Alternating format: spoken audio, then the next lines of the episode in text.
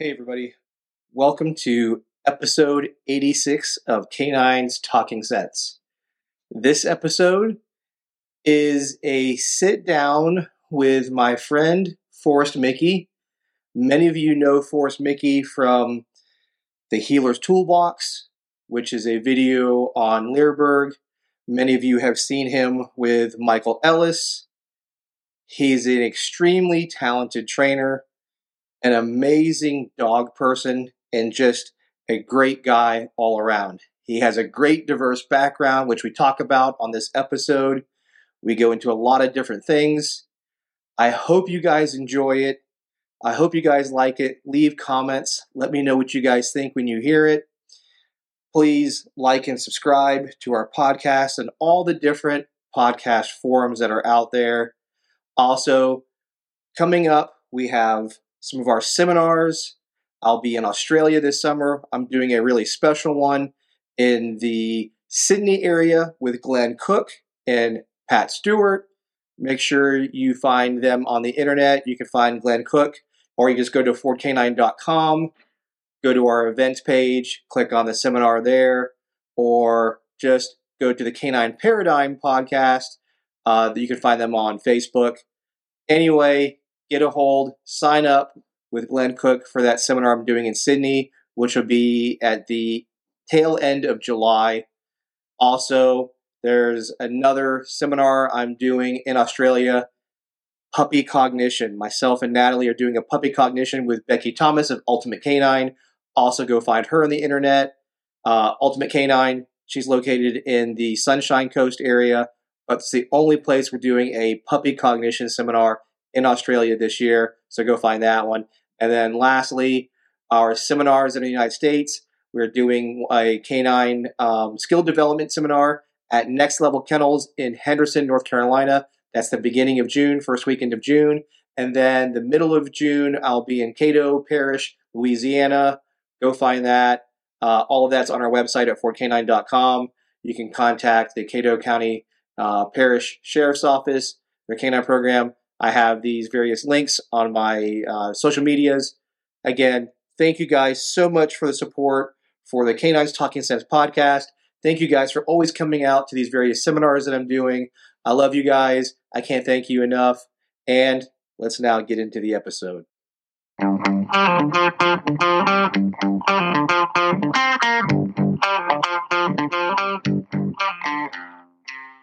All right. Forrest, welcome to the show. Thanks, Cameron. so, this is a fun one because I started this off with some questions that I sent out uh, to the internet universe to see, you know, what stuff people want to know about you.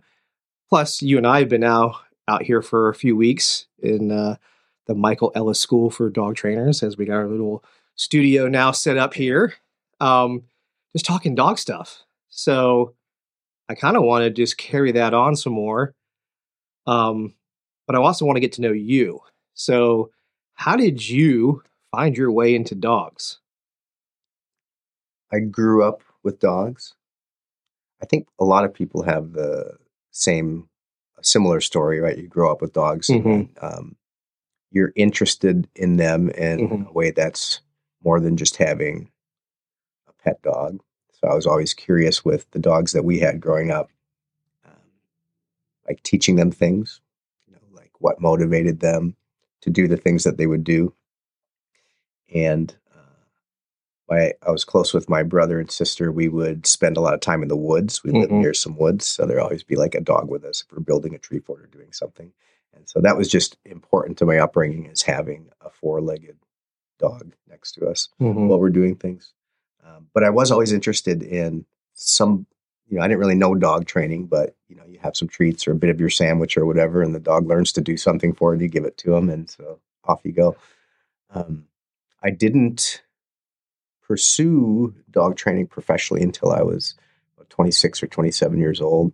So I went to, um, I did Army boot camp. I was in the Army National Guard after uh, high school. Okay. Um, and then I uh, was a an academic counselor um, when I finished my undergraduate degree, so I went to college, and then I did a master's degree. and uh, it was at about 26 that I um, and I was dog training on the side. Um, in un- my undergraduate work in college, I had this associate professor that was a really cool gal, and she'd talk about her dog a lot and how it drug her around on a leash. And I thought, well, I could help you with that, and so I did help her with that. And then she was uh, must have been happy that her dog didn't pull her around anymore. So she passed me around the department a little bit. Um, that's the first time I ever took income for Okay. training dogs. Was uh, she didn't like boost my grades or anything, but she did give me some money. Yeah. Uh, and so that was like a little side hustle that I was doing, uh, but I never um, thought about you know pursuing it professionally. It, it didn't seem like um, a thing then as much as it, as it is now. So it's definitely a thing now, there might be some obedience classes or something you could find, you know, locally at your dog club or something. But it wasn't like some individual out there that's off, offering training experiences. Uh, but yeah, there was a time when I was 26, I was kind of tired of what I was doing, um, and I thought a lot about doing some dog stuff.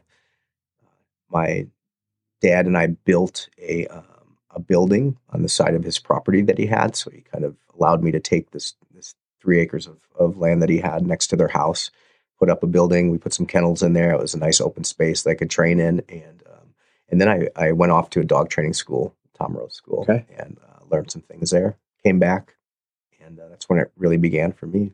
Okay. So let's go back a little bit.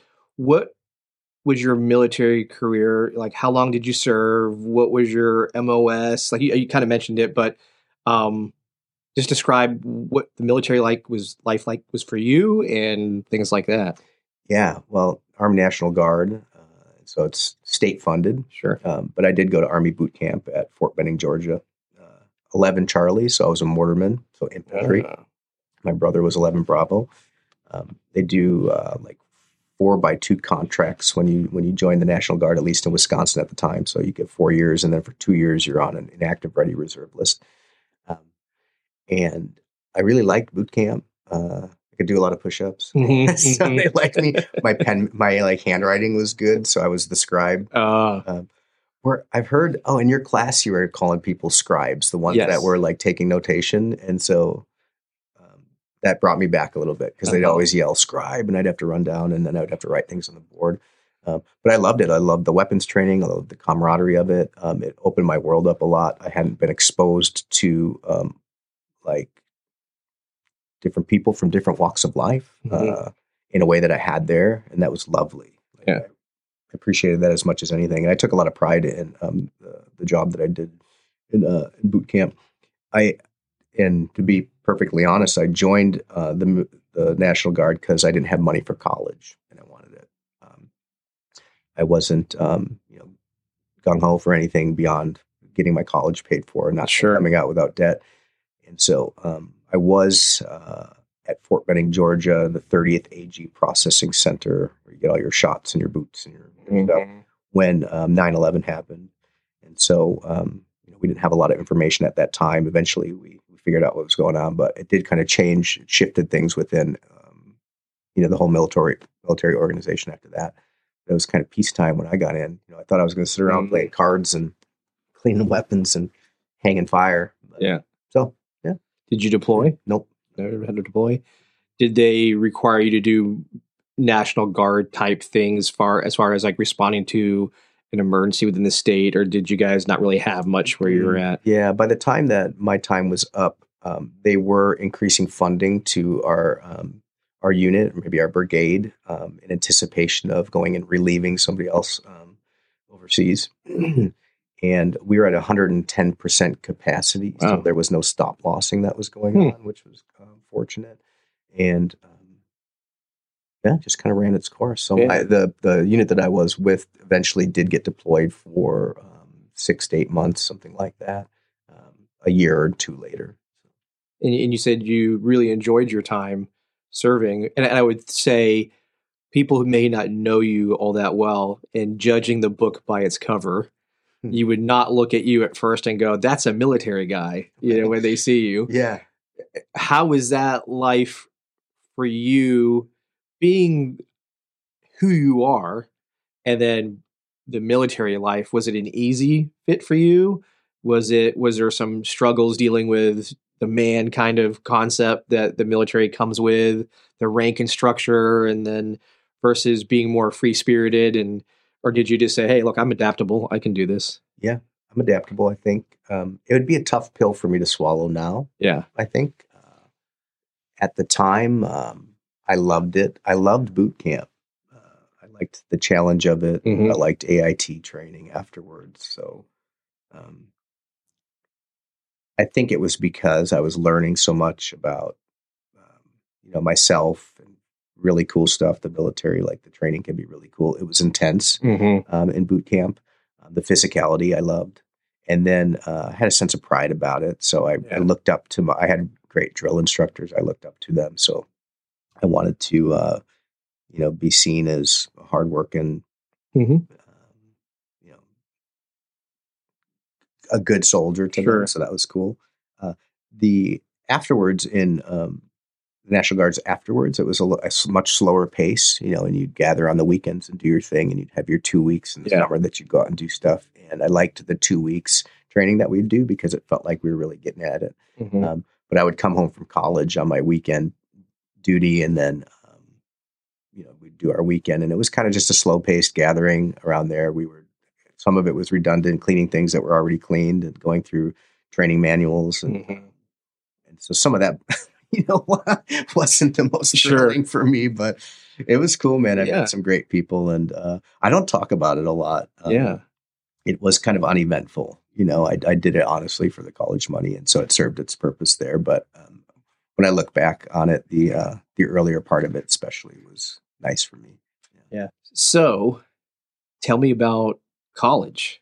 Like, what's your degree in? What was that like? and and how much of that degree do you use today?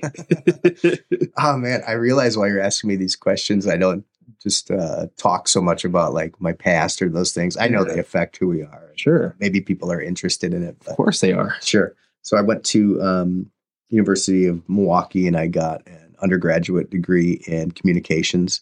And there was a lot of um, it was kind of the I had the sense because of because there were a lot of basketball players and other sport athletes that were in that program. I had the sense that it was kind of like one of the throwaway degrees, but I pursued it because I really enjoyed uh, like the content of it. So uh, communications degree, and then after after that, I did a master's degree in bid- business administration, so an Mm. MBA, and um, that was paid for too by the school, and and and uh, yeah, then I went on to work.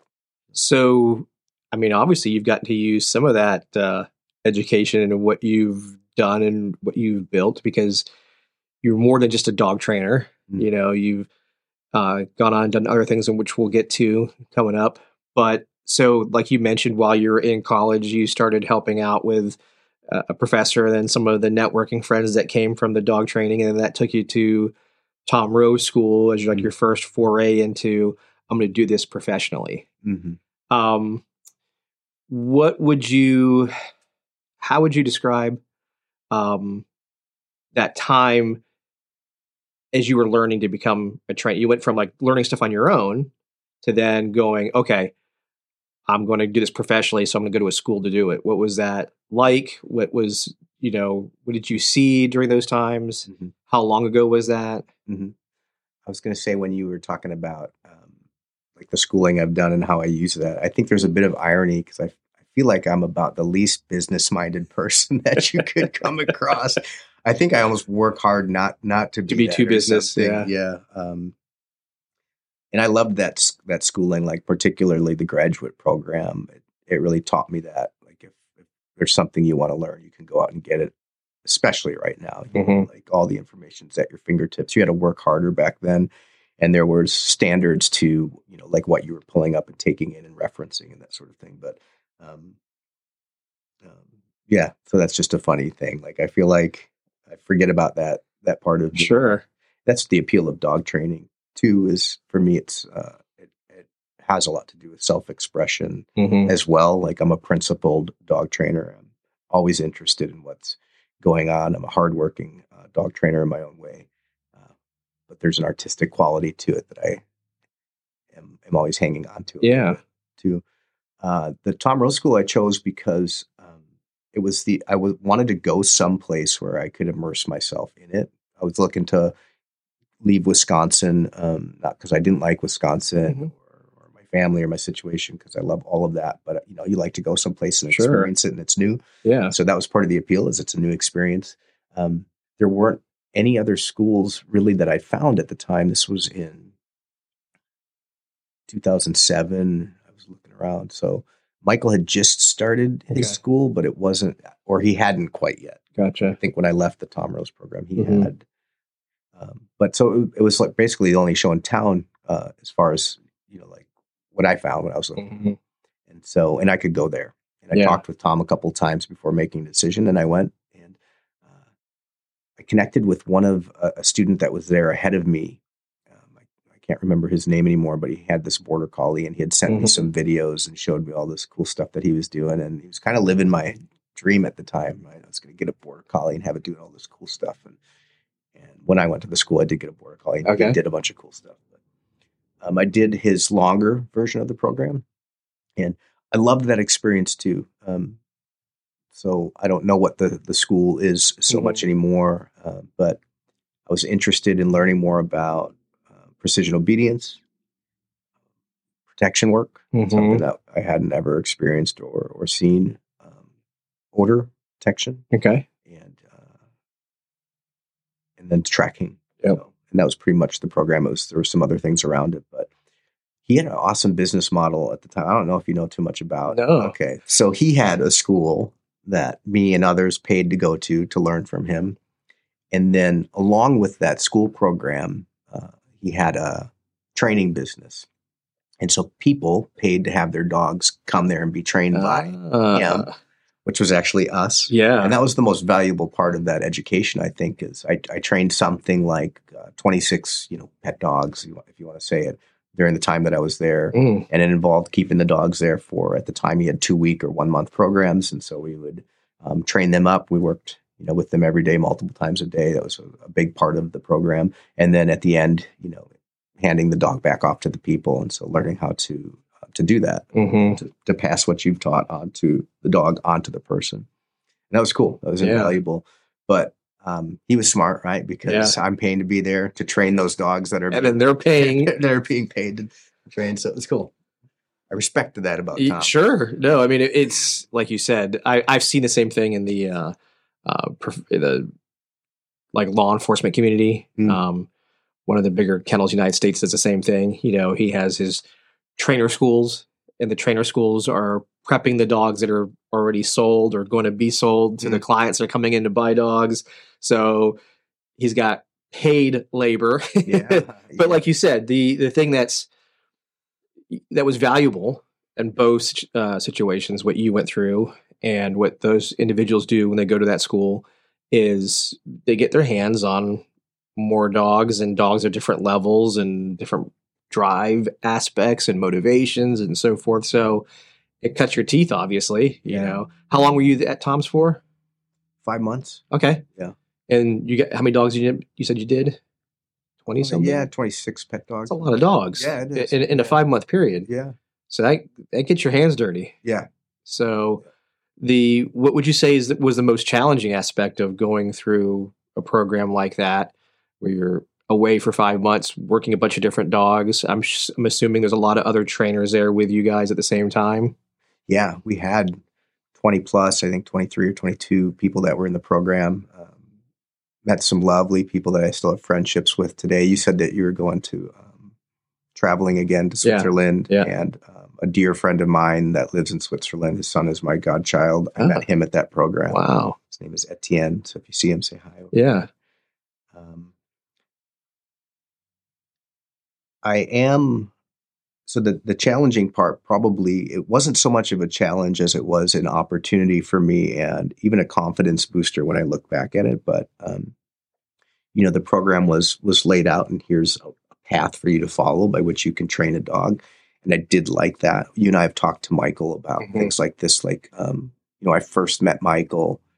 Um, there was no way that I would have said like he's got this system for Mhm. training dogs. Yeah. The thing that I loved about him is um, that he had so much and could choose the things that the dog needed at the time. And uh, and it was just good principled training. Yeah. And um, but it wasn't like he was doing the same thing for everyone. And so here was you know this this laid out um, curriculum for training a dog. I had a, a, border collie. I still have him actually. He's, uh, he's a very old guy, but um, there were certain things in the program that weren't for him. Mm. And um, Tom was good about he was good about two things. He was good about saying, "Hey, you should stay the course with this because um, it will turn out okay on the other side." But he was also good if you if you if you recognize that something wasn't for you and for your dog.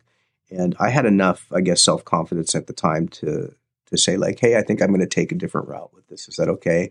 And so that might have been the challenging thing was um,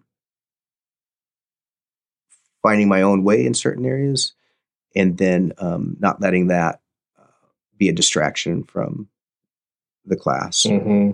from the, the, people that we're going through.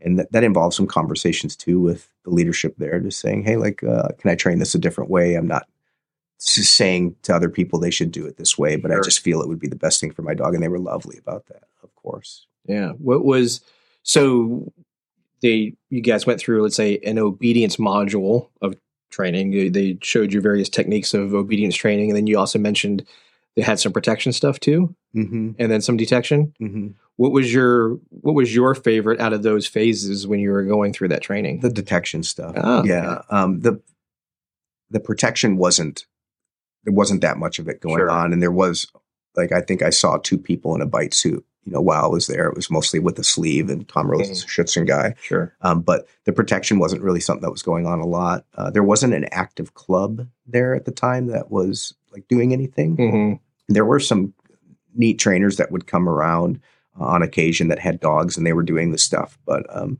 at the school, there wasn't so much of it. And there was just a bunch of different dogs. There's border collies and labs and pointers and a few Malinois mm-hmm. shepherds and stuff. So yeah. it wasn't the emphasis of the program at all, but detection certainly was and I loved it. I loved that. Yeah. Well, talk. Tell us like how did what was detection like there? How did they go about it? Was it sport related, like nose work, birch, anise clove kind of things, or did they also go into narcotics, explosives, and so on? Yeah, it was narcotics. Ah. Uh, so here's how it went. And I, I love this, and to this day, I still even like hanging with you and yeah. seeing um, how neatly you break things down, uh, which is really attractive to me. The way that you teach um, detection uh, because like we the way that I, I, would approach obedience or training my dog for something non-detection is the way that you approach training detection. Like you isolate mm-hmm. these, you push the dog into certain concepts that it needs, and once it has those, you can isolate mm-hmm. actual uh, behaviors that you're trying to teach that are um, operant, and and you mm-hmm. then you combine these things when when enough of them are strong, and you make a stronger whole. And so that's that's how we that's yeah. how I make training. I think so but we did field searches, right? So I remember Amos, my border collie, mm-hmm. eight weeks old. He liked, uh, and I had this yellow elite canine ball that was hollowed out in the middle, and he liked it. And right away, we had got methyl benzoate, so mm-hmm. pseudo cocaine formula, mm-hmm. and I put a couple drops on it. And I remember just tossing it in front of him in some grass and letting him go. And he would go get his toy, right? His yeah. toy that always smelled like cocaine. Sure. and then eventually they get you know they're eager for their toy and they they like to go and fetch it you start hiding it or you toss it and you disorient them and you expand the difficulty mm-hmm. of that and you know the whole time i'm just kicking back watching a dog work mm-hmm. and the the one thing that we were careful about was not to let them fail so like make too big of a leap in sure. complexity or something that they don't believe that they're ever going to be able to find it and so i liked being outside I liked having a dog do something without me. And I liked that I was accomplishing a lot within a simple, natural feeling setup, um, as far as I understood at yeah. the time, uh, which was equating, you know, the thing that I want him to, to have this independent. I was interested in that, like he could, that he could search independent of me, and it, it kind of automatically took me out of the picture, mm-hmm. um, and had this dog that was really self assured in what he was doing and didn't need me. I liked being outside doing that. I liked accomplishing a lot of things in a simple setup. And then um, it was quite easy when we started to um, orchestrate it more, like make make it more of an organized experience. Mm-hmm. So So anyway, there at the point where Amos was, you know, conditioned to scent early onto it, I could take one of those elite canine balls and chuck it into a two acre field, like while he was, you know, in his crate waiting or something, and then bring him out and tell him to search. And you know, that dude just had it. There wasn't much I had to do to for him to believe in his ability to Mm-hmm. to find that thing and also to find his own casting pattern and to to work a room or work a space in a way that I didn't have to influence too much, and that was neat. At the time, we were um, setting up these um, like coins or rings, these flat rings, Okay. um, and we were tying uh, like ribbon to them Okay. so that the dog could see. And so you'd take these rings and you'd place them out here and here, and they just needed to be weighted, right? And so you would put food by them. And so here are these washers, and here's these ribbons so that the dog can see them, and they learn that there's food by them. And so we would set, you know, five of them here going down, and then on the left you would stagger them and set five. And so you'd point the dog. It's almost like blind searching, Sure. IGP or something, and they would go run over and get their food. And all you're doing is drawing attention to these ribbons and saying that these are something you should look for. And then when the dog gets it, we would expand them, right? And so the idea is I could cast my dog to that mm-hmm. and that would be something that would invite him in and i would cast my dog that way cast them. So i could run up a field and it really felt like almost blind searches. And then at some point along the way you'd put the scent mm-hmm. right? Because you don't want them just you know running Visual, sprinting. Yeah. you want them to understand that they're actually supposed to be searching with it. So i didn't have to do too much of that work with the border collie because he just kind of had his own way and I understood that. So that was a little bit of an unnecessary thing for me. But I saw a lot of dogs that benefited because they didn't they didn't know how to cast or they didn't know how to um, reference their person and and understand that if I point this way, you should run out. And so that was cool too. Yeah. Field searches. It's like the beginning of directionals, basically. Yeah. You guys were teaching directionals um, with a target with a reinforcer there. Yep. And when your hand went this way or that way, it uh, created that cue to help that, like you said, it sounds like you would later pair this process to, well, now they're the target's going to be hidden in this environment. And maybe one of those directionals that you're giving will lead them to Exact. odor. Okay. So you just combine those two things. And then Tom had this big um, rock wall at his school. The school is kind of built on this hill or this incline. And so this main building was built up higher and kind of built into this this incline. And the parking lot was below, and then he had another building below, but he had this retention wall that was a big rock wall.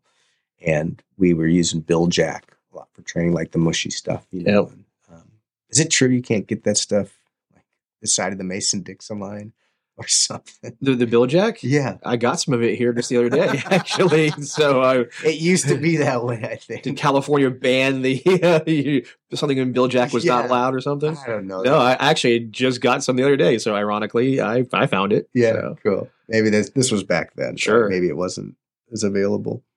So we would take that Bil-Jac and we'd stick it on a rock, Mm. right? And then we'd bring the dog out and we'd have him on a leash and we would point at the Bil-Jac. And so they eat. Uh huh. And that's how we developed a reference for like helping the dog. Sure. We needed to.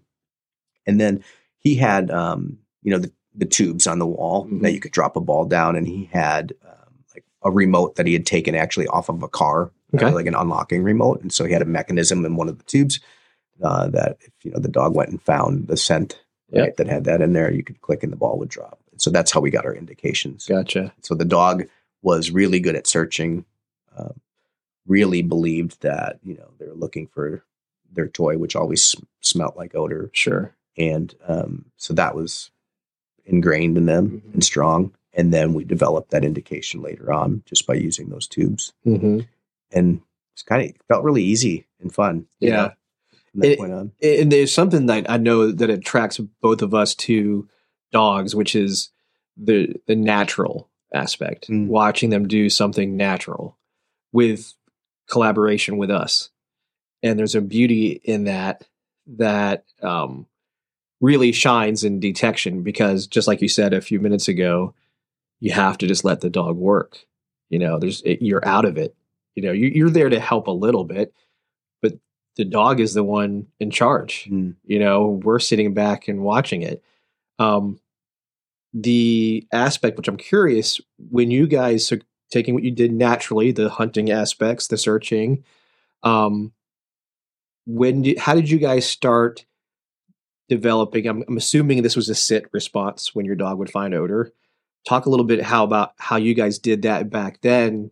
Building the sit was it separate from odor? Did it happen at odor? How did you guys go about doing the We- sit? Yeah, they weren't that it didn't need to be a sit. Okay. Could have just been standing and freezing Okay. there. And then the the next step we took when we stopped using the ball dropper is occasionally we'd go up and pitch the ball between the ears. And so we were playing that game. Mm-hmm. And what was the you mentioned the name the other day of somebody that kind of had developed maybe that method of dropping the ball between the ears or coming up. Oh well, so there's I, I typically share how detection evolved, and you can tell me if this was what you remembered. I was just saying, you know, when I first started, everything was scratch alert. That was what I would call 1.0. Yeah. Uh, 2.0 is when Kenny Licklider, to me, really got the sit stare really popular, and that was tossing the ball over their head and um, or reaching into a box and using your hand to pop the toy out of the box that the toy was already in there with the Yeah. odor.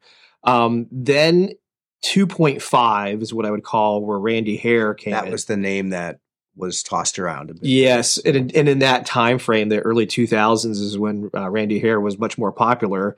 With what he showed the detection dog community was, hey, look, there could be toys everywhere, Yeah. and the only place that your dog should engage or react is when you bring the reward right to where the odor's at. Theory being that the reward location at odor is powerful, which we all agree upon. Yeah.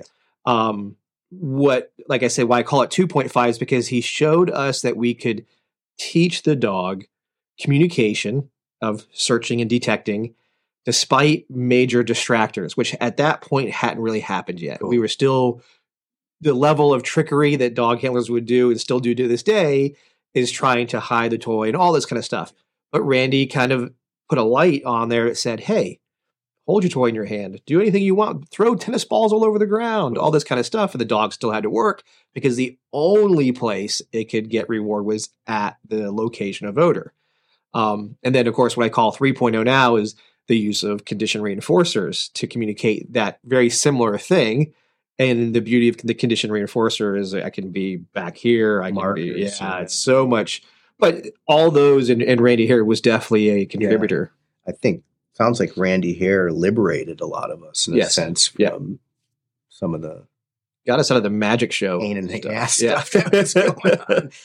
So we would come up, you know, like I like with Amos, I'd come up and dump the ball between his ears, right? That was what we were aiming for, and he was often looking at Sure. whatever. But um, he did develop a sit kind of on his own, um, Mm-hmm. but also when we were doing high finds, like we got to do hide stuff, he would just stand on his toes and point at it, and uh, that was just really enjoyable for me because the dog kind of got it, and I still think back on. Um, I loved the field search aspect of it, like the power of the searching, and plus pairing that right away with finding something that Mhm. you want them to find eventually. And and uh, anyway, what would you say was as you developed your skill as a trainer and being the intellectual type like dissecting things as you were learning what did you see as like hmm I, I wish this was better in the detection aspect when you were going through that was there anything that stood out like because at that point it's all you knew but was there something in you that you're like hmm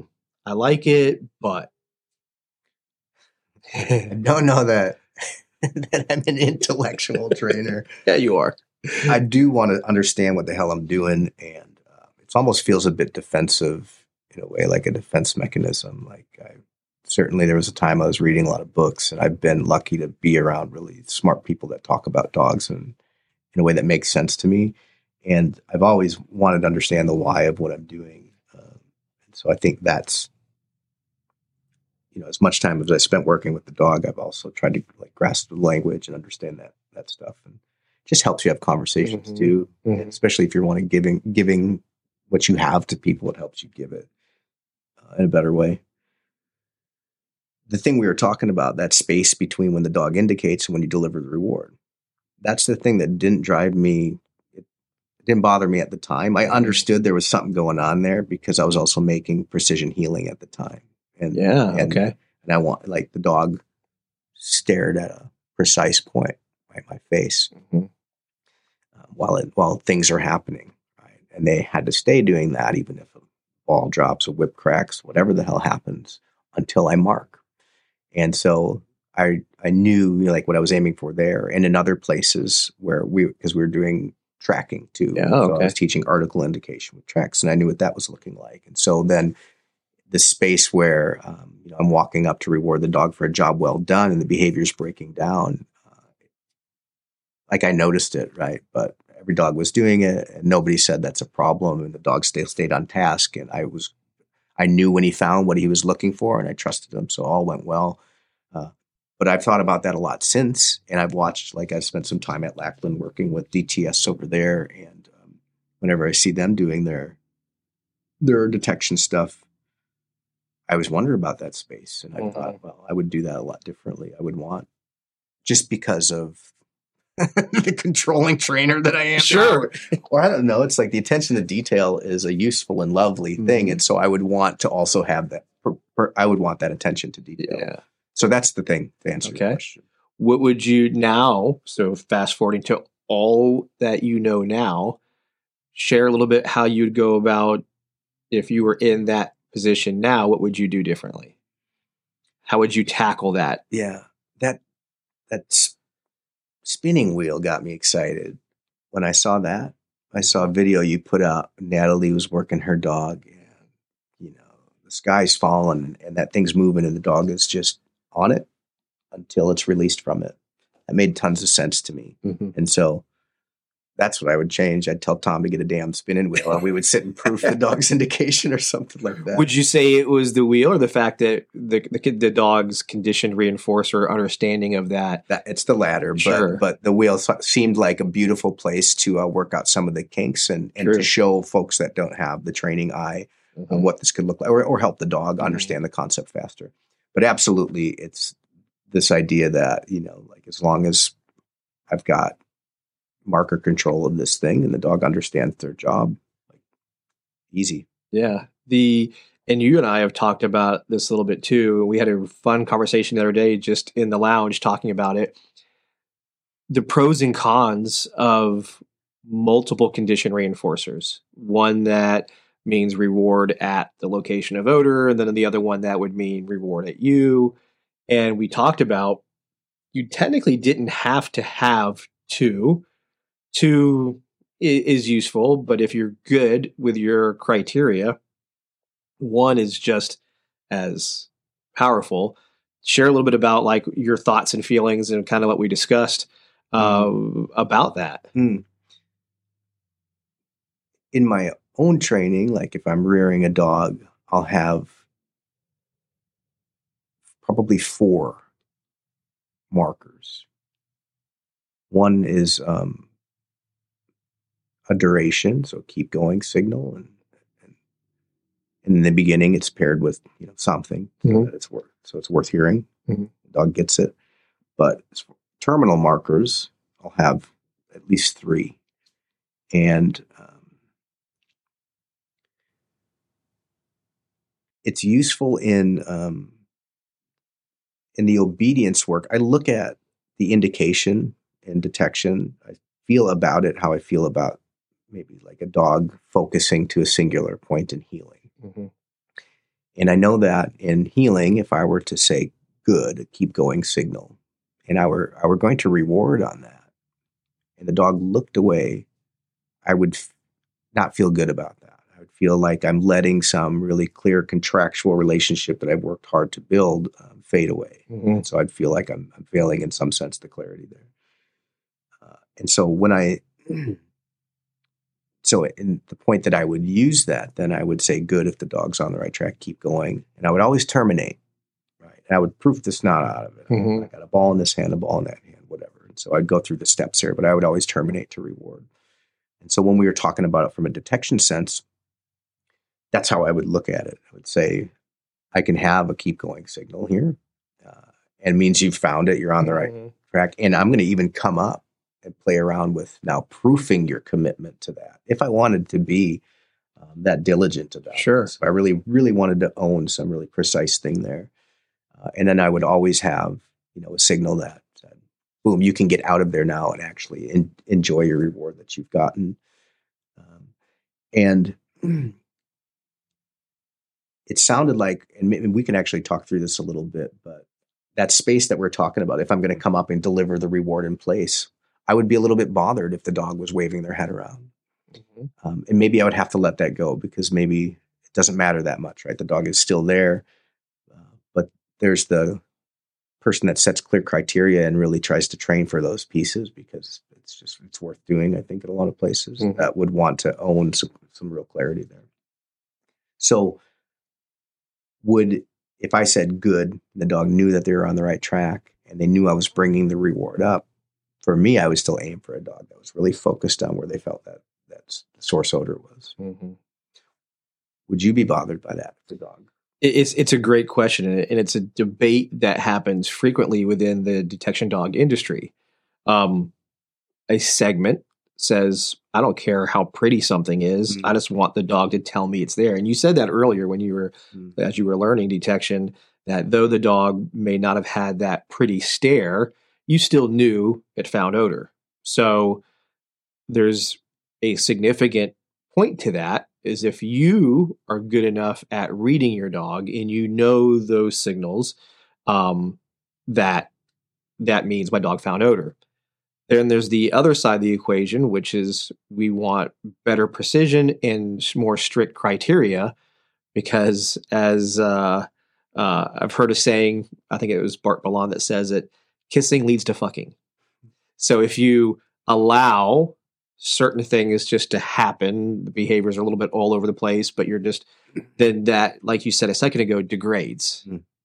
So the ones who are more precision oriented really have strict criteria to prevent these other things from happening. A common one is licking source. Mm. Another one is, like you said, the head tilt or body. Like as soon as the head tilts, how long until the body tilts? Mm and how long until the dog just turns around. So these are this is where the two camps kind of start creating that debate mm-hmm. is those that like hey i don't care i can read my dog when it's an odor it's all the pre behaviors it's the changes of, of, of breathing the how the body positions start changing all these what we call the alert behaviors mm-hmm. change of behavior and then the trained final response so in some cases there could be conditions in which a trained final response isn't feasible. The train they're on, mm. you know, location of the odor. Um, so then that's where that argument comes in. They'll say, well, I don't see what would you do then if you're Mr. Precise? What do you do when that can't happen? And can your dog, is it clear to your dog mm-hmm. that if they can't get into that typical trained final response that you've built so good and so strong, um, what would they do then? And for me, my thing is my job is to proof through that in training. Like, how can I, once I've built what you talked about, a good, strong, clear behavior, my criteria is the same, I'm rewarding these things and I'm proofing it. Now, let's look at it when a condition may exist where I can't get it that way. What will my dog do now? And that becomes part of, then it flips back to the other argument. I know my dog. Mm but I can build conditions that if this can't happen, this is also allowed. But I'm still strict about mm. that procedure. What that looks like. Yes. And when we do that, that actually helps the dogs out. It requires uh, more effort to tell you something's there than just popping into a behavior. Mm-hmm. So, and, and, that's the other mm-hmm. part mm-hmm. of the argument that will come into play is is the dog just offering a behavior to offer behavior or is the dog offering the behavior because the odor was the stimulus that started that chain mm-hmm. and this is like you said as we get deeper in the weeds of training and the clarity of that training mm-hmm. um, systems that place a lot of attention on a trained final response sometimes create a dog who becomes very focused about doing a behavior for you regardless of whether odor's there or not, or out of frustration when there hasn't been odor found or duration of I the search. Feel that. I can feel that. Yeah. So that's so these are this is this is welcome to the world of, oh, yeah. detection yeah. and the different stances that come within the industry. And it's there's a lot of there's there's relevant points to all sides. Mm. Um, that, that, video I shared just the other day of Michael. Um, there can be truths to both sides of this thing. This Yeah. side is also true. This side's true. And Yeah. and what you bring up is where I kind of feel the same thing. I I want to be as clear and as precise as I can because the more clear I am, the more precise the dog does the behavior I want under those conditions. Even in the absence of that of, of a way of doing that, they're going to be very strong. Like ah, its odor is here. I may not be able to sit perfectly or focus as easily because of whatever's happening, but because there's such a history to it, it's going to be completely unmistakable. Mm-hmm. You know, Mm-hmm. um, but to that point earlier, if we've done, we've proofed ourselves and, and thrown our dogs into lots of different conditions, we know what that looks like. yeah, if you're thorough in your training, you're going to have uncovered what that would look like. and I should say, I'm not a detection guy. I have no dog in this. In this But it's fun to listen know? to your But, point of you've view. a- but if you're asking me, I'm I'm certain I would be uh, having a detailed, focused response, not at the cost of vigilance and searching. Correct. Like, That's I- a huge I point. would I, I could see like now that I like I'm going in this little thought process here, this little this little think thing.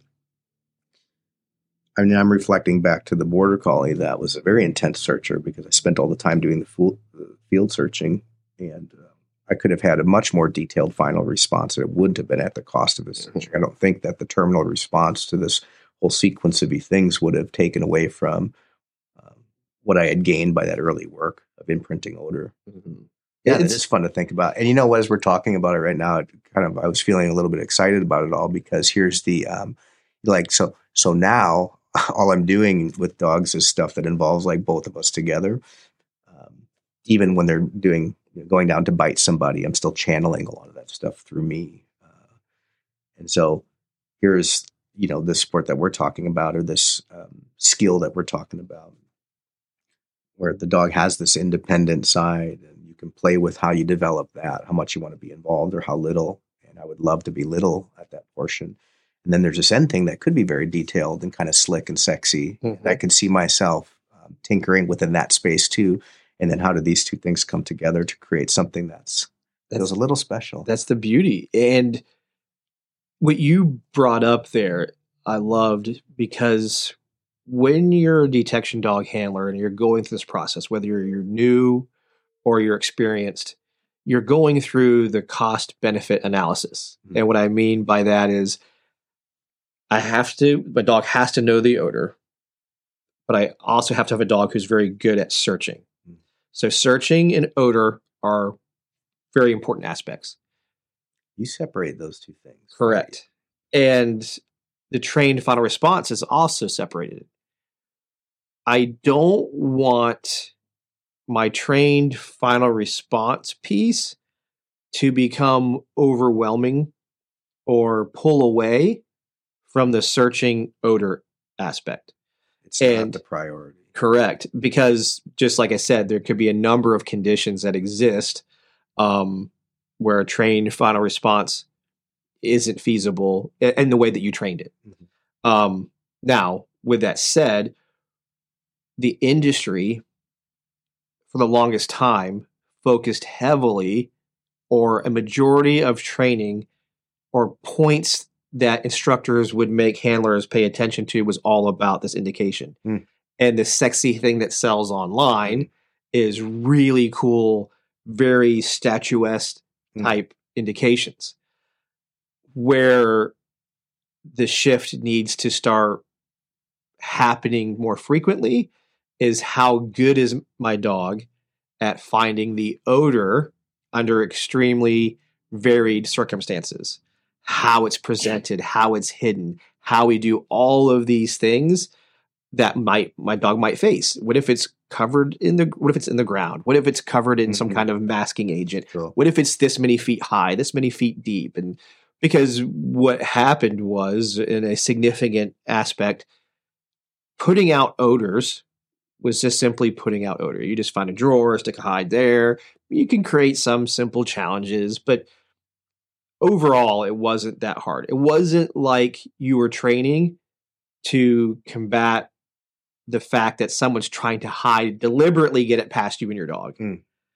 a lot of the hides aren't set up that way Mm. they're set up just to acknowledge that we did training. My dog found the odor. We can do that with odor recognition testing. That's that's where that should really happen. What we should really focus on and to prepare the dog for good detection is the complexity in which odor is presented to the dog. It's it doesn't get shared. It doesn't get shared. I, am somewhat guilty of not sharing that enough. Uh, I'm I've changing heard you that. talk about it a Yeah, lot recently. I'm you're changing excited about it. Yeah. because I want for those that do a lot of the bite work stuff. My, my joke is you know, they'll do bite work scenarios that are com- like off the chain, like. Mm. Let's light somebody on fire, and will my dog bite them while they're on fire? You know, they'll come up with like all these crazy scenarios to give their dog numerous different pictures of will some will my dog bite We've under never- this condition? We've never done that. Yeah, you know, I got a dog that probably will. Yeah, I right? Think about. so but we get that in depth with presenting pictures to the dog to like how would it engage under these circumstances what are we doing to odor that's parallels Hmm. what cool ways can i have odor hidden masked location positions um that i get really good at telling my my even though it's difficult, my dog gets better and better and better Mm. at those situations and telling me, "Yep, mom or dad, odor's here."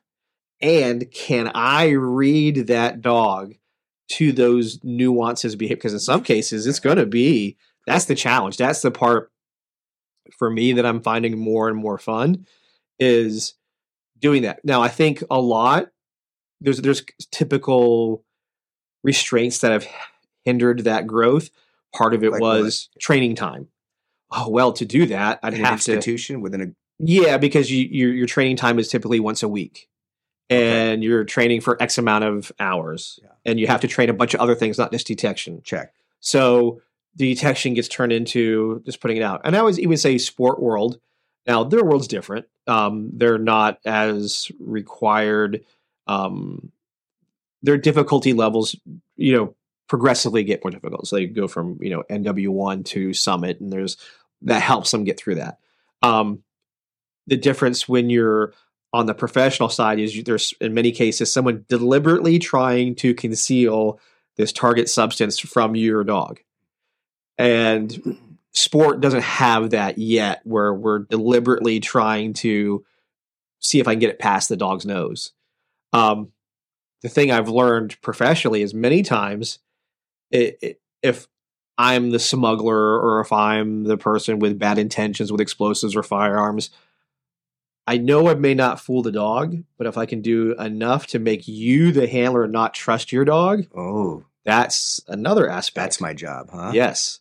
So if I can get that to happen, Yeah. which is unique, you know, just being creative and how Like, the substance is. Food saver bags and Vaseline and Oh, I, I, coffee grinds. and- I, I did one that was super easy as far as like the concealment was.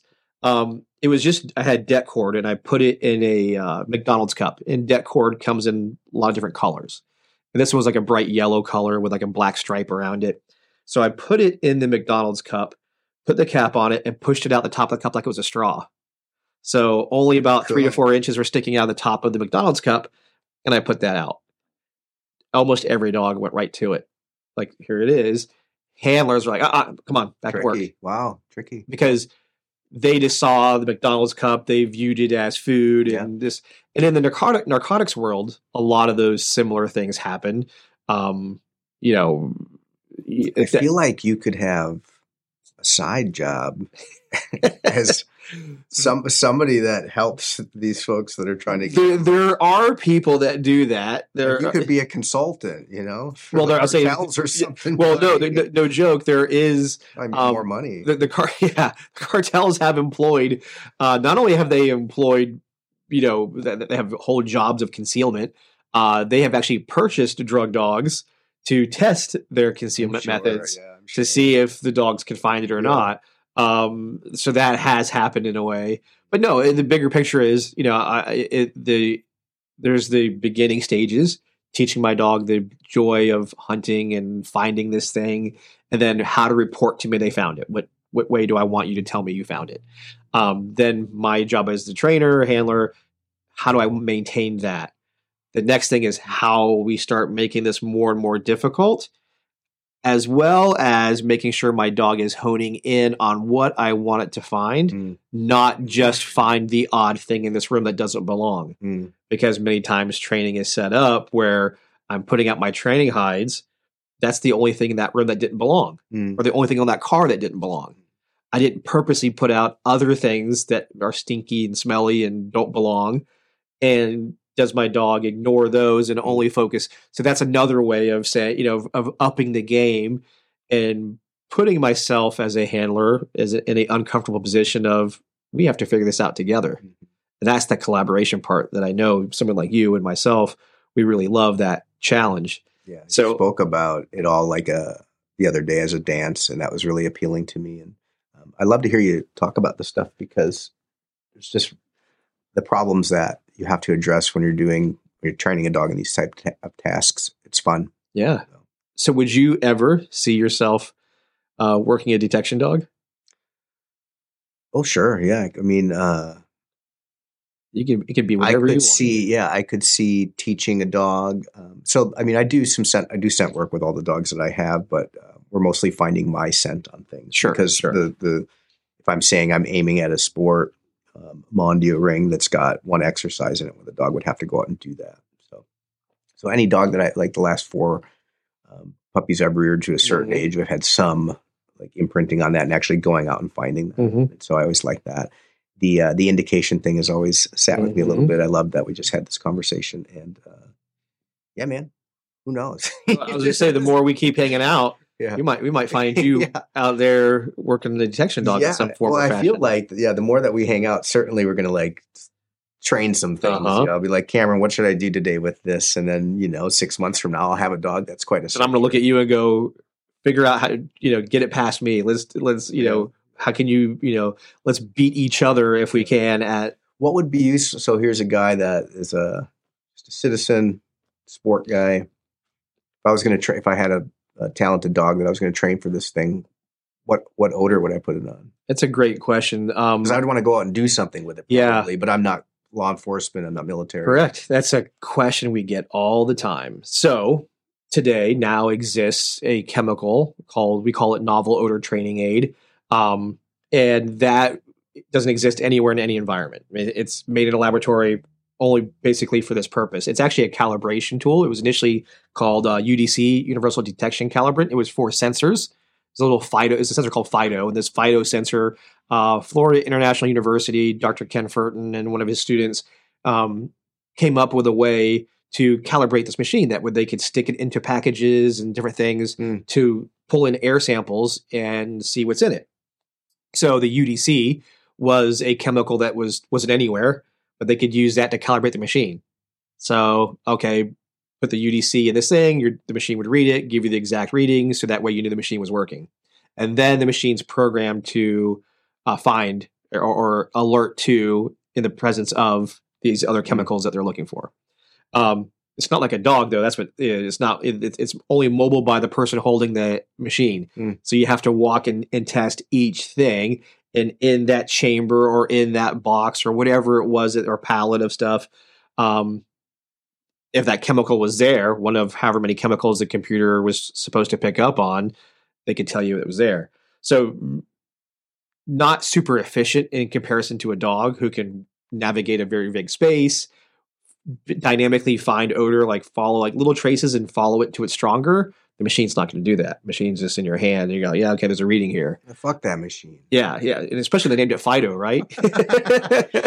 But, this is competition for the dogs that are out there doing. Oh, it, as technology and, and canines start to merge Mhm. more, uh, we will see some things uh, piggybacking together. yeah. But this chemical is something that people can train on and can purchase. So I could get Yes. I could have access to this and train on. it. Yep, and then train your dog on that until you decide what specialty that you wanted to get into. And today, I recommend the growth of the conservation detection discipline or, or field or industry i- i- probably to me one of the biggest growing fields that is also very accepting or very in tune with scientific procedures when it comes to good practices when training a dog, good practices when it comes to storage and and odor hygiene and things like that.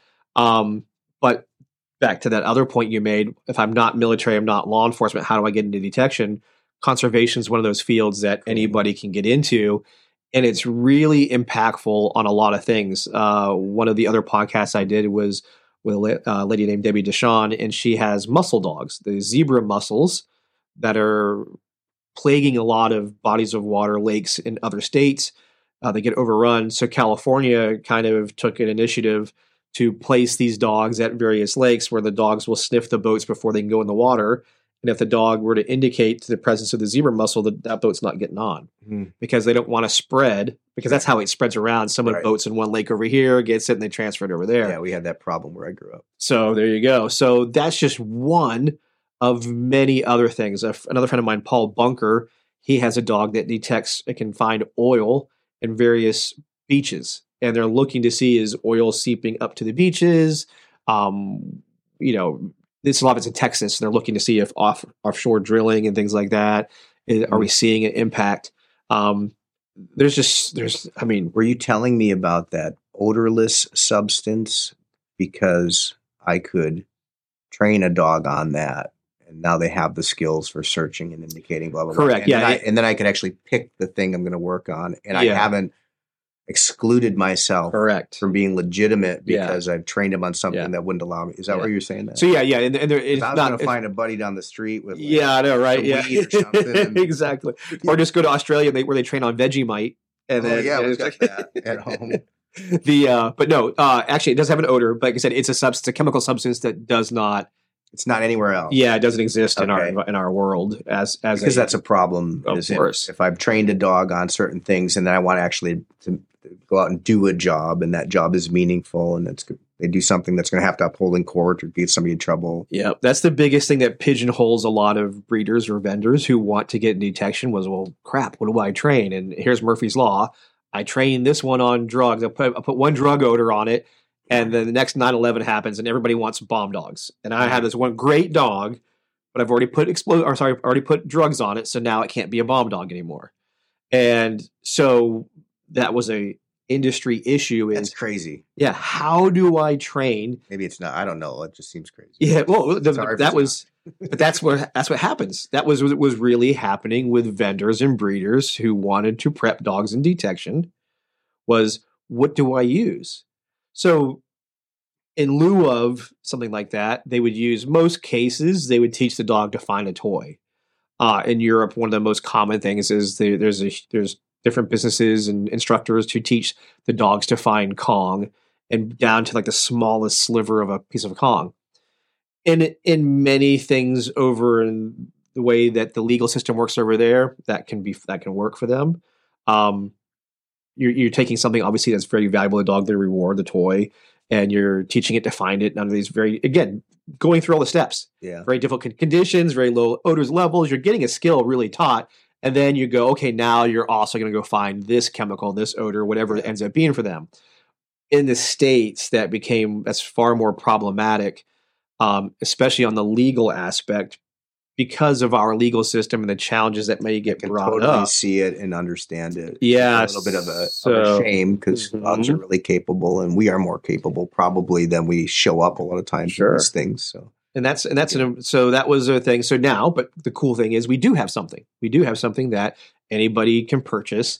Um, cool. I'll, I'll put it. in the show notes. Uh, Dr. Michele Maughan uh, provides what we call the uh, handler kit, which is just a get scent tube saturated with that odor already in it. It's there to train your one dog. Um, businesses like myself, who train lots of dogs, we have a full kit of this chemical with various different levels to Cool. it and stuff.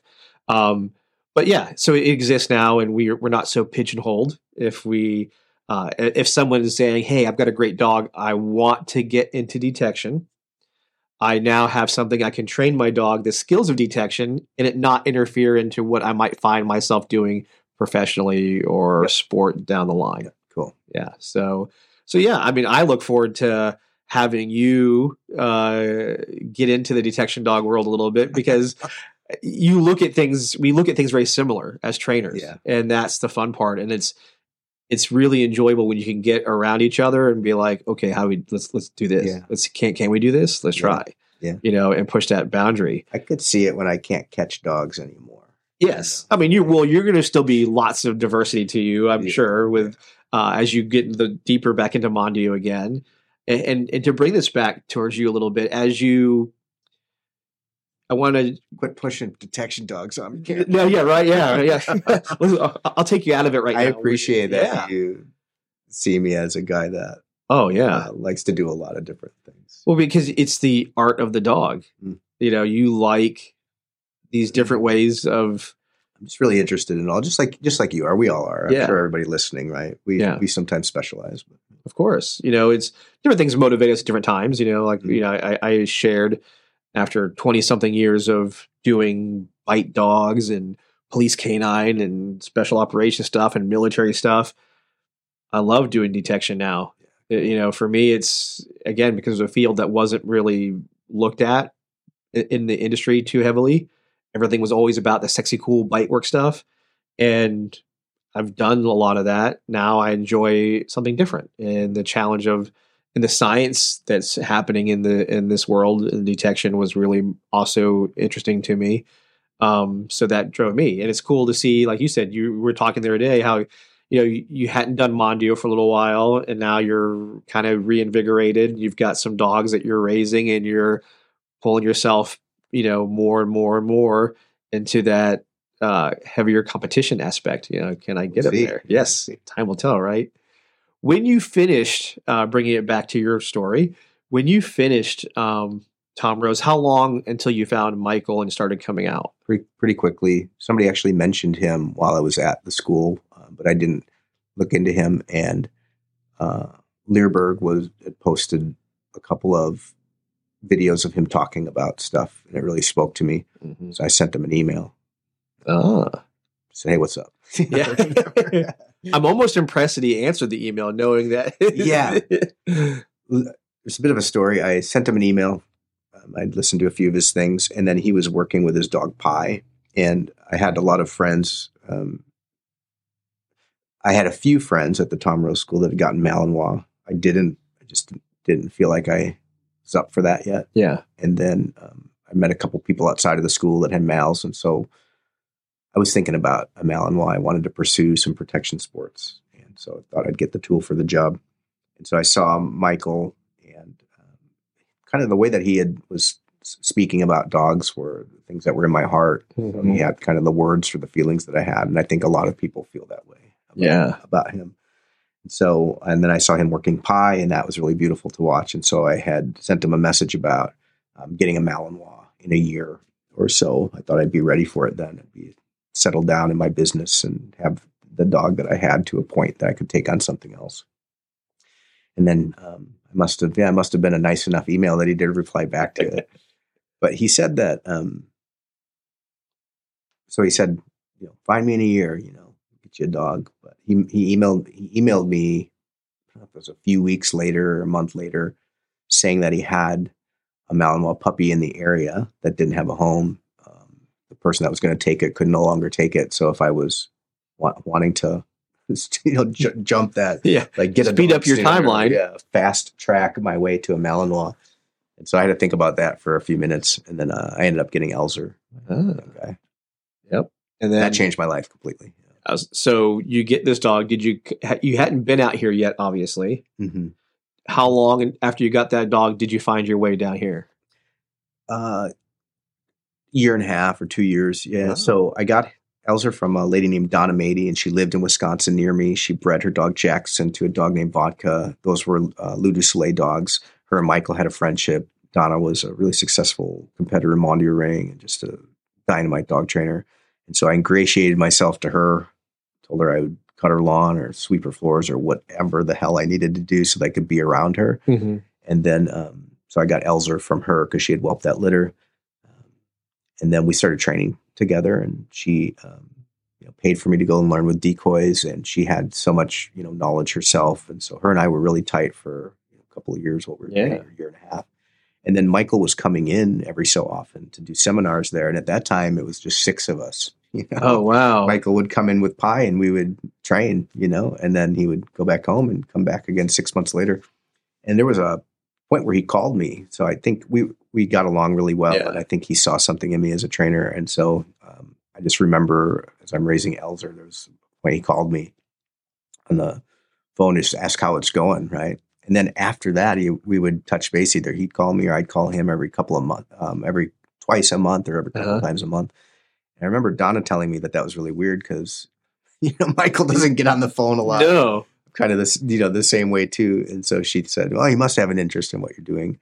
And then we opened up a conversation together about me going there and helping out at this school, which was growing. And so then that eventually happened. Nice. So you got to be out here helping teach and share information. Yeah. Yeah, at this old building. Um, I came in first and um, sat in on classes and then worked my dogs to support the things that he was doing, much like Lindsay did, who Yes. was there at the time. And then, um, as you know, he trusted us. We took over a day a week, sometimes two days a week, to teach a class that was going on. So Yeah. that was cool. How was that? Uh, was that a lot of pressure? Did you were like, holy shit, I'm Michael's having me teach No, I was always comfortable with Yeah. it. Mike's a cool dude, so like Yeah. if he was going to say go for it, then we felt fine.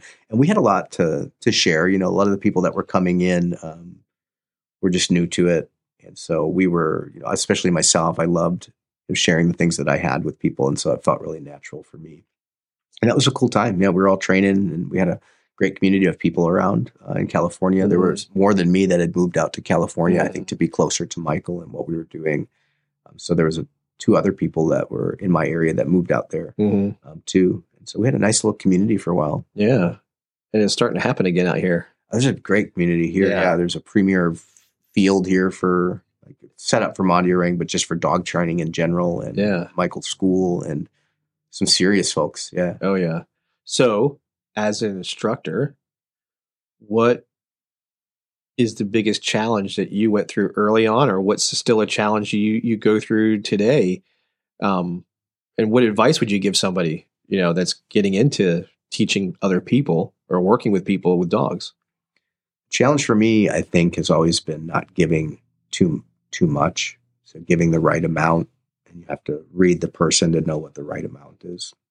I still find myself like at moments where I, I want to give them more, or I want them to want it more, or something like that. I'll be focused on some detail, and I need them to understand why it's important, and they just don't care. And I'm like, Yeah. but it's so important. And then I go back and have a conversation. Maybe it's not that important, you know, like this fucking final response Right. we're talking about. Maybe it doesn't matter at all. Drive myself crazy. So that's always a conversation I have about it. Um, is you know the way that I might feel about something is not the way that somebody else might feel about it. Things I might choose to care about. And we're, you know, everybody's a little bit right. Yeah, it, it's. I, I I loved that part. I where you say how much information to give. That's tough because, like you said, You're a little bit the same, right? You're just you're Oh, full of it, and you love to give it, and you're you're rich with this stuff, right? And so we got to read our audience once in a while. for sure. Not saying And- you don't read your audience. No, I and, I and I sometimes I don't, and and that's or like you said, being passionate about a topic that you're covering um, makes it where you're you want to share all that information about that thing, and they're not ready for it yet. Yeah, You know, um, there might be one or two in the audience that are there with you. Um, it's tough because then added to it, and I know you've gone through this a little bit. When you're doing seminars, you have three days at best to be there, share, in many cases, tons of information, um, and and feel good about being able to walk away after that three days and go, okay, I left them with good Mm. info, Mm. um, or met their expectations. Mm. Because I know a lot of times when I go places, um, people will feel like they want to do certain things with their dogs. Maybe they want to do some really complex searches or whatever, and we have to spend more time on the basics. Uh, a lot of the things that they might deal with or that they bring up in conversation that they want to work on, I can look at and go, well, that's actually started way over here in your basics. So let's clean that up. So then there's not enough time, yeah, it- you know, and the importance of basics is something uh, there's that saying, you know, as you you know the the master, the person, the more skilled you get over time, the more you care about the basics. But when you're first early on, all you care about is the advanced stuff. You know? Yeah. And that's so true. Yeah. And as we travel and teach with others, people want to do what we all like, the cool stuff, the Mm. challenging things. Mm. But as an instructor now, I don't want to there's certain times I want to set you up for a learning opportunity. Maybe a failure might come from that. But I don't want to do it unintentionally.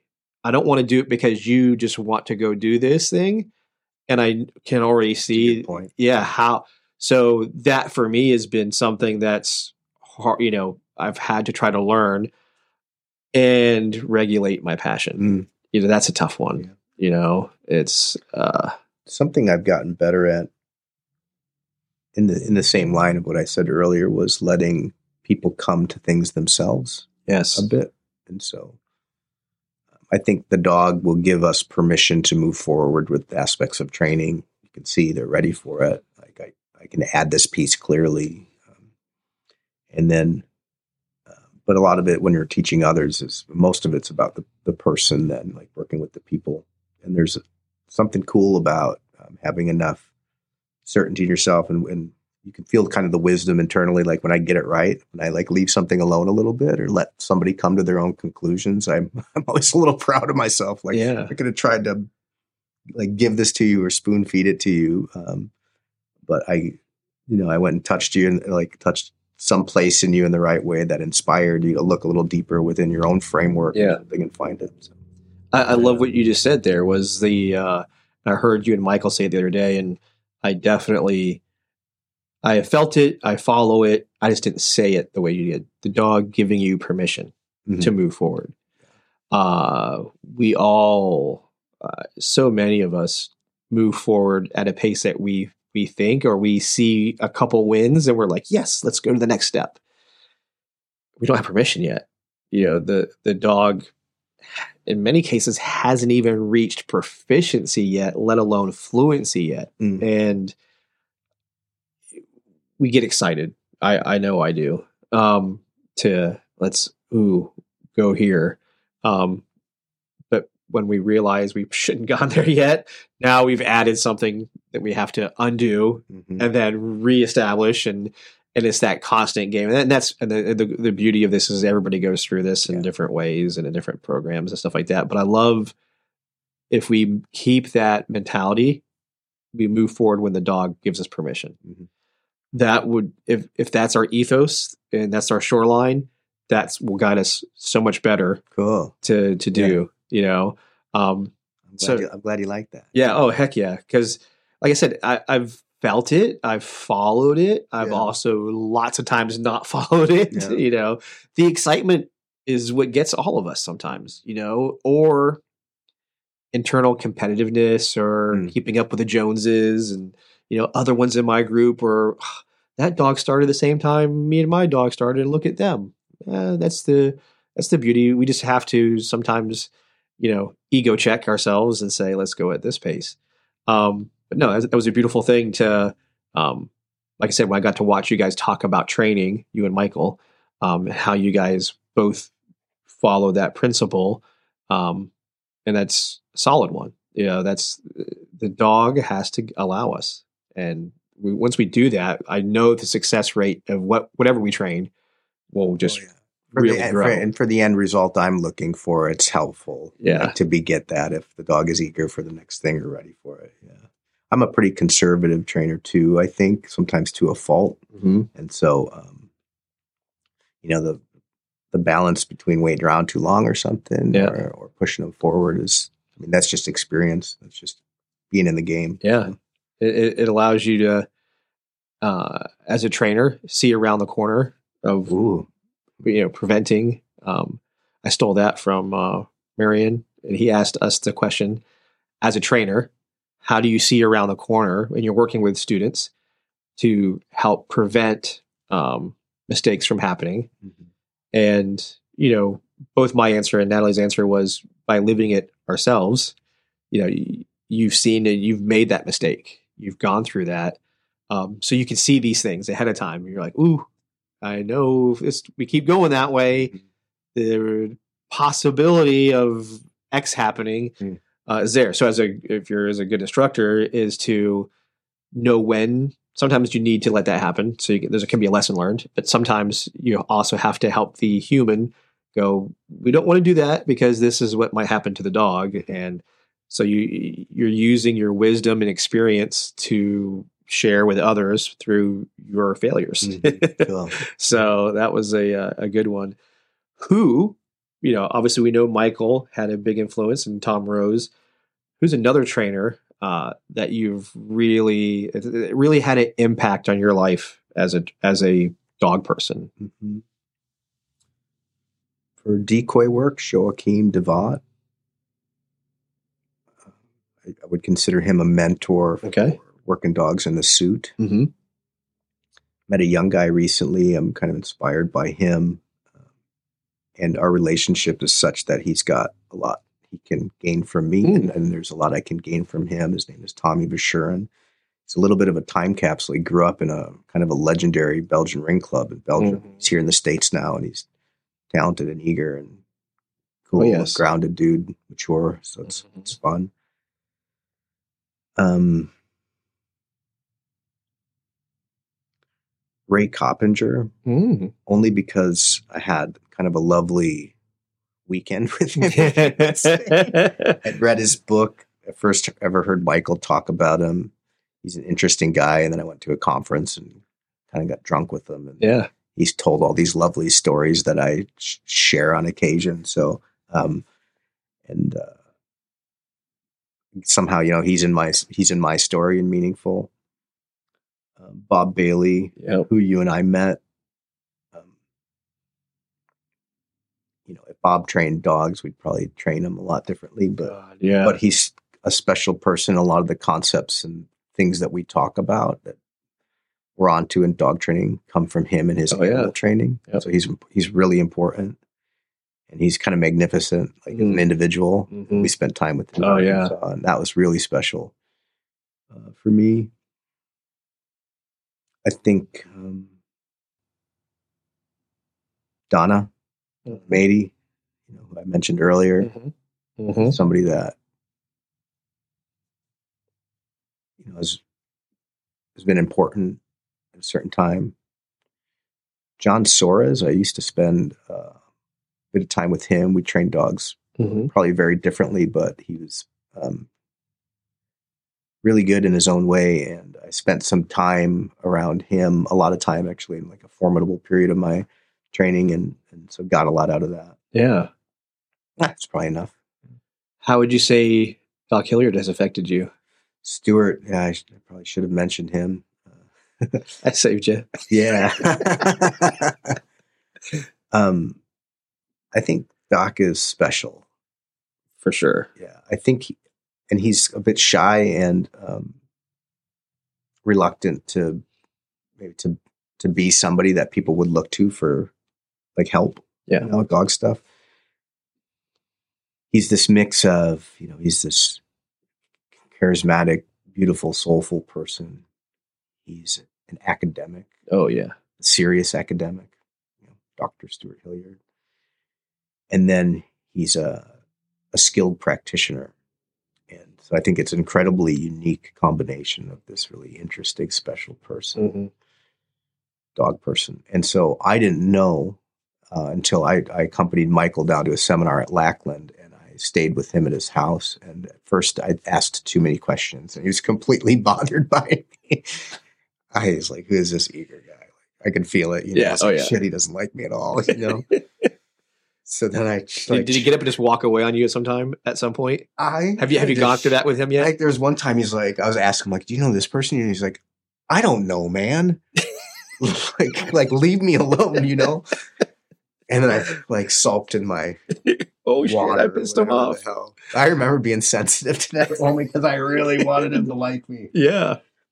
And he was he's a beautiful storyteller too. He's got these Oh, yeah. magnificent stories. He's got this great journey and this history. He like he was over traveling around Europe in the late seventies, early eighties, and was fascinated with the Malinois. He took all these pictures, visited all these clubs, and got took all this documentation. And he still has um, this like folder full of these notes, right? It's part Yeah. of this book that he's writing, and so like the record keeping that he's done for his life is incredible, uh, and he's intimidating and impressive because of the way that his mind Oh. works for a guy like me. Yeah, and I same here. admire him so much.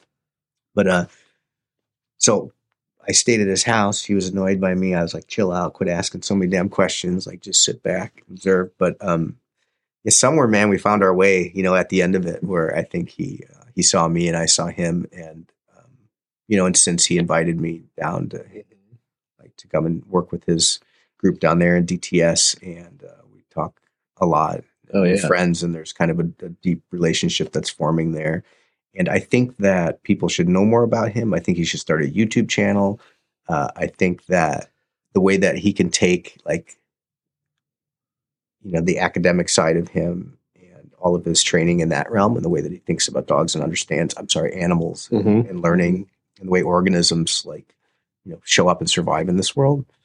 And his practice at dog training i think is nobody's got it like him. Yeah, he's one of our missions right Yeah. bring him up a little bit for sure. Well, what most don't even really know is CTS, Canine Training Systems. Those video back when they had VHS tapes. For those who didn't know what that was, Doc was a major contributor at that time. The Yeah, first videos. I ever watched was Doc in a bite suit from Monroe, or uh, it's a French company. I'm, I'm not saying it right. Um, but he and these were like thin costumes as they called Mhm. them, and then um, and then he was working. at- Yes, yeah. And he was working at Lacanois back at that time. It was his dog. And it was pretty it was a pretty intense dog, but he just he was such a good speaker. So good at sharing information. And this is this is no joke. This is like 89 to like 95, 96 time frame. And the information he shared. Then he also wrote books. He wrote the Schutzhund book. And uh, how it affected me. So now I'm I'm in the Air Force, which later on he goes to Lackland and takes over as a uh, head of the training at that time. I'm following what his book says to do when it comes to outing a dog, um, which is just doing pressure into the bite instead of away, you know, opposition reflex. So I'm applying what I'm reading Doc talk about in a book, and he's not at Lackland yet. And then fast forward, like four years later, he's at Lackland. I'm like, dude, the guy who I'm reading this, and I'm catching heat from following like the procedures that he's teaching in the book. Mhm. Because, but the dog, it worked. It, Yeah, it had cool. results. Um, that's how he affected me. But you know, then over time, I mean, I, I view him as like a savant when it comes to yeah this stuff. Yeah. Um, to include the quirkiness of it. yeah he is you know? quirky son of a gun Yeah, the- I remember makes he had a great guacamole well, he the part I remember him. He had a squirrel called Harry Nuts, okay. and a squirrel lived in his office, okay and yeah. Harry Nuts would run around the office. i had no idea i didn't know that at all you didn't know that story? Oh, yeah. Ask Doc about Harry Nuts. okay but he had a he had a pet squirrel, and and uh, that was one of the things that we you know knew at Lackland. And, yeah he's a he's a lovely guy i didn't want what i said earlier about him to sound like patronizing or something uh, in the sense that like more people need to know about him because he's out there and if you're in the sport world then you would know and he's a very and he's you know but there's been a shift. high up it but i want i think that he could have mass appeal Oh. if if he would be Hands comfortable ha- hands down. because like the common like the average dog owner should be should have access to a guy like Well, like I said, you know, for me, he was relevant early on in my career. Then when he went to Lackland, he's been off the radar, and now that's been 20 plus years. Mm. So the dog world needs Doc to come i think so back to a level of sharing information to us. Um, cool there's so many people listening to us right now who don't even know who he is. Um, that if he does start sharing information, we'll get him um, oh yeah, I mean we'll, we'll we'll we'll let the cat out of the bag now a little bit.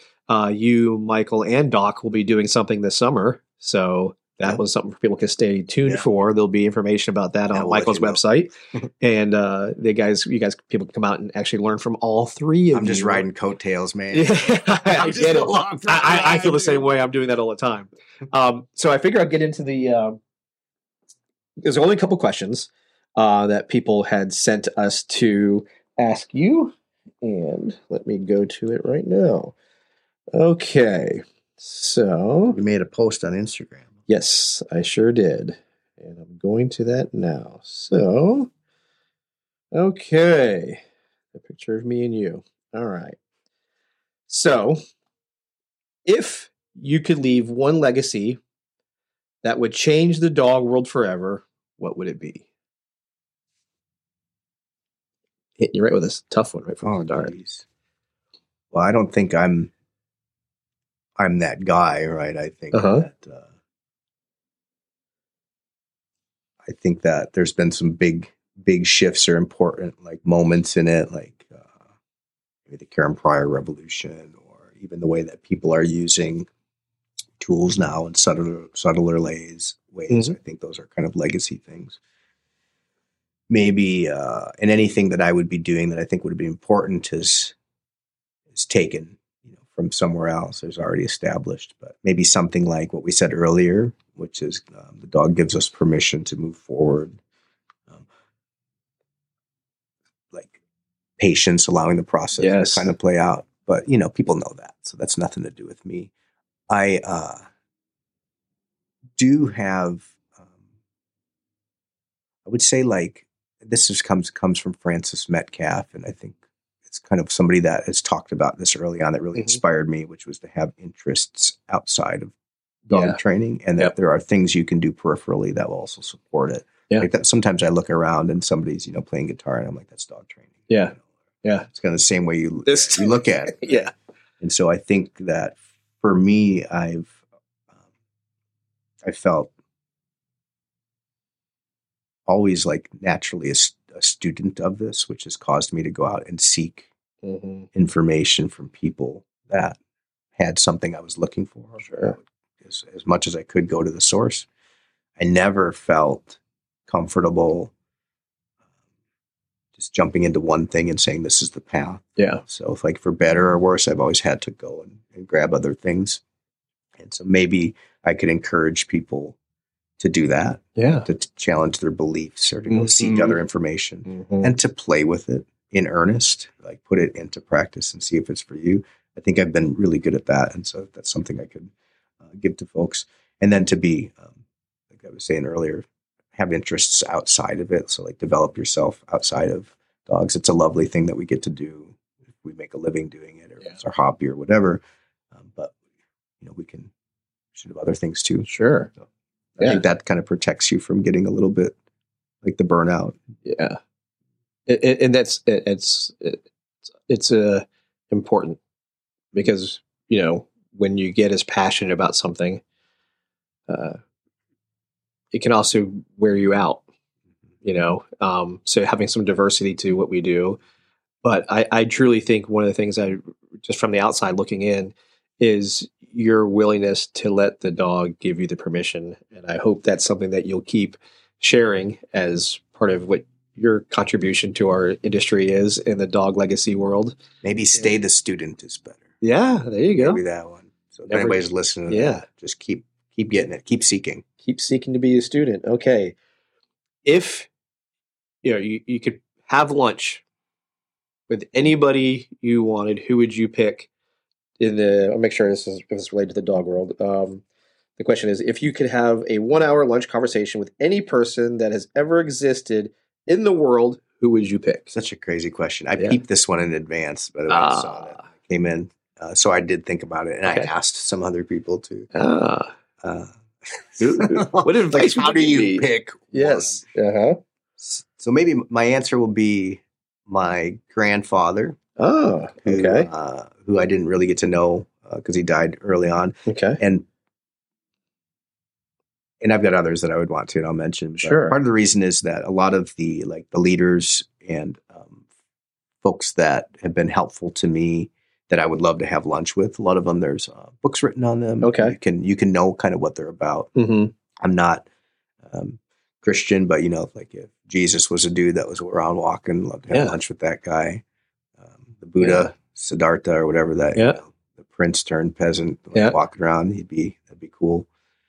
Uh, like a Gandhi type, Abe Lincoln, Tupac. Mm-hmm. I like to have lunch Mhm. with Tupac. Mhm. That would be fun. Mhm. Jane Goodall, she's kind of my like, celebrity crush. Yeah. Good one. All Sorry, Jordan. Jane Yeah. fucking Goodall. Yeah. She'd be cool. She's still alive. Like, Yeah. maybe that could Oh, yeah. you know? Yeah. Yeah. Yeah. Uh, Nikolai Tesla. Yeah. That's a cool one. Yeah, I think that'd be kind of Yeah. interesting. Elon Musk.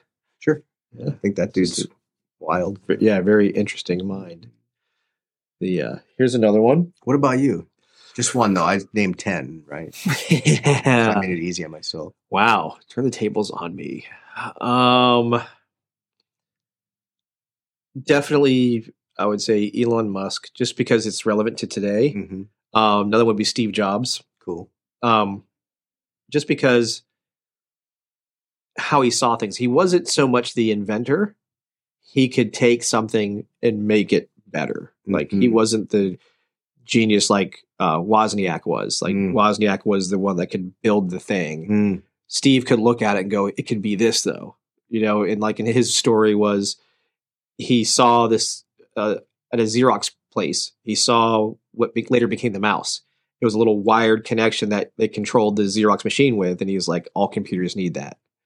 And so it wasn't like he thought of it, like, but he could see it a different way. And I relate to that a lot myself, only because I'm not an inventor. I'm not like I have like very little artistic skill whatsoever We're aggregators. yeah, I, I can see something and go, ooh, if you just make this change or you Right. add this to it. That's kind of how the odor pays box kind of Yep. went further for me was by no means did I come up with anything related to um, the typical detection dog box that exists.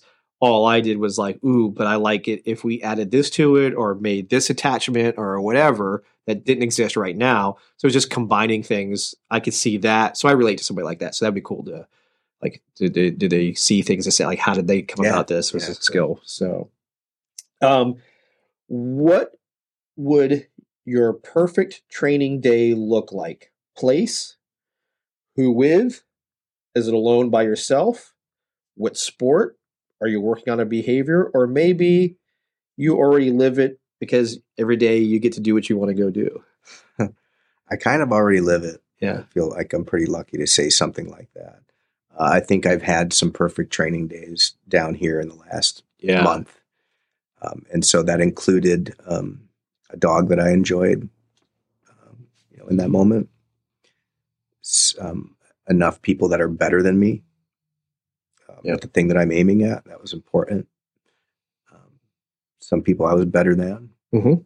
so I can take and Yeah. give. Yep. that feels nice. Yep. beautiful weather, some open minds, some Mhm. good food, mm-hmm.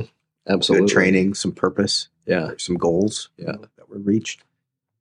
Maybe the only thing missing was my wife wasn't here. but she got to be here for She the last down, yeah. yeah So, uh, and I think back, so that was it. Um, I think back to, uh, and I think a, a community was nice about that. But then another perfect training day um, would be by myself, would involve nature, being outside. I'm thinking back to when I was at the Tom Rose School, and this wasn't the perfect day. It just describes what one would be for me. I've had many of them. I was alone. It was an early morning. I was doing tracking. I went out and laid three tracks. I'd moved from the school to Tom Rose's ranch because he had a cabin there, and him and I had developed a relationship. He said you could rent that. I was doing a bunch of tracking work. There was a 20 minute drive between the school and there. So I just lived out there so I could do that. I'd wake up in the morning, lay through tracks, roll a cigarette, just one at a time, Mhm. roll them. It's just part of a routine. Mhm. Um, smoke it, and then I'd go run. My dog, he had 270 acres just north of High Ridge. There's cattle out there, but they would move them around. So we would track on the fields that the cattle weren't on at the moment. And then I would go do obedience training on the Schützen field, and I would maybe jump on a horse. He had these Paso Fino horses. And I could ride them because they were mostly safe. And then he had water features, so some streams and a lake. And you could go swim your dog, make a nice meal, and, and that was solitary time for me, and I really enjoyed that. The place that um, the moments I still find right now where that feel a little magical in training are often by myself. So yeah, I get it. yeah, I mean, those are it's kind of the spots I do it for. It's lovely to have a community of people. Of course. That's been the that's been a big um, theme of me being down here just this time is how strong uh, the community feels and how how much I like the individuals that are in it. yeah. It's it's it's truly both aspects growing and developing on your own, Mm. Getting those moments of solitude and just self reflection and just connecting with the animal you're working with. That's a beautiful thing. And then the community aspect of training with others that you're on the same page with. Like you Mhm. don't even you can communicate without saying a word with each other, especially when it's multiple things happening like decoy work and Mhm. and uh, handling. Um, the I, I those are moments that are just amazing. Yeah. And you want to hang out with them like outside of the dog training. Yeah. push each other to be uh-huh. better in life, just as you do when you're doing your dog all stuff. these great conversations we have in a cafe. Sure. Yeah. yeah. but the uh, the community is important. Like it takes a village, probably in anything you know, Yes. that you're doing, and especially if you know if I'm aiming at the sport Mondioring, it takes a village, and that's Oh. been kind of something missing in the last five six years for me. for sure, for sure. Forrest Micke, thank you for Yeah. coming on here, sharing these stories with us. Yeah. Thank you for uh, motivating me and the conversations that we have uh, to do things differently, validate things I feel, sharing things with you. Cognition was has been fun to show you that world I enjoyed that. yeah and and knowing that we'll connect deeply going forward in the future um there'll be lots of these kind of i'm sure conversations we'll have for our different audiences because i think so many people will benefit from uh just different points of view so thank you for coming on Thanks, Cameron. This was lovely. hell yeah absolutely all right man Cue theme.